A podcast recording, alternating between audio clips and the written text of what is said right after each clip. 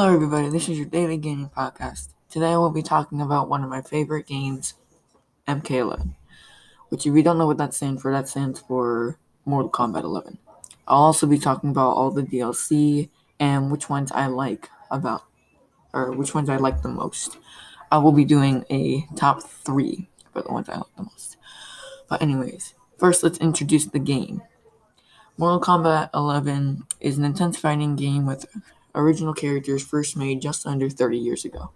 The concept of it is two cinematic stories, one from the past and one from the present day, take control of Earthrealm's protectors in the game's two critically acclaimed time-bending stories.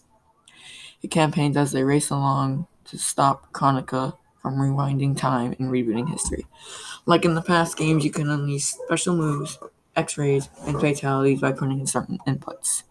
Some inputs are harder than others, but it's worth it. After putting in inputs, you are shown a cutscene showing the demise of your opponent. This is for fatalities, not for X-rays and special moves. Each character has their own move set, meaning own special moves, own fatalities, own X-rays. Everything is original, and from the movies as well.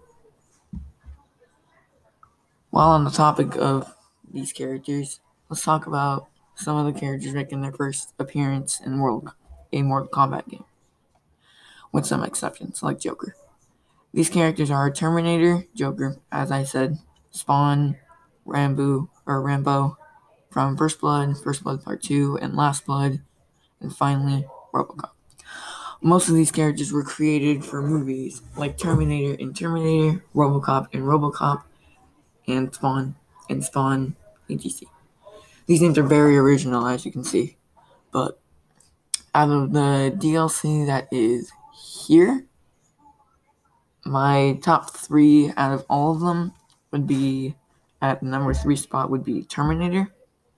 Number two would be Spawn. And number one would be Rambo.